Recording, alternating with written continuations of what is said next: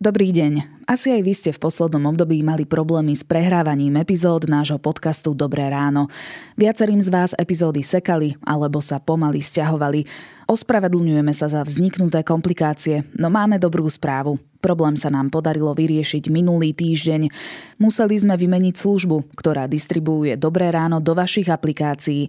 Prehrávanie by teda už malo fungovať bez komplikácií.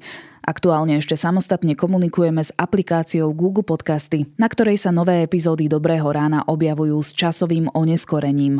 Aplikácii totiž chvíľu trvá, kým začne správne komunikovať s novou službou, ktorú pre Dobré ráno používame od minulého týždňa.